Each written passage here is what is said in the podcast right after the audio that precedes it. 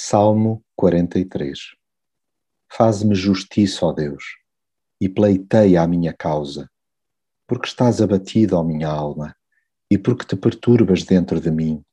Espera em Deus, pois ainda o louvarei, a Ele que é o meu socorro e o meu Deus. Nada de cerimônias em socorrer-me-nos de Deus na hora da aflição. Peça-se-lhe sem rendilhados que nos lança a mão até porque só Ele nos pode salvar a face, e já agora o pescoço e a alma. Deus é o ser mais indicado para nos ajudar a lidar com gente que nos faz frente de forma maldosa.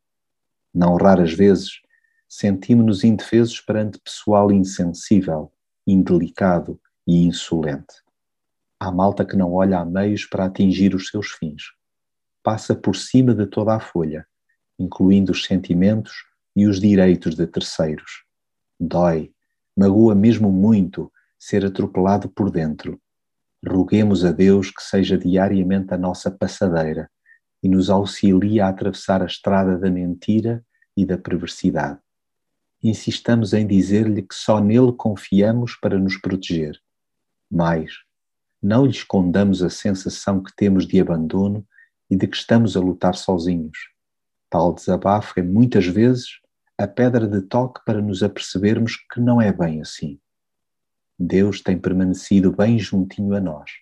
Acontece que, por andarmos obcecados com relacionamentos interpessoais difíceis, nem nos damos conta da Sua presença.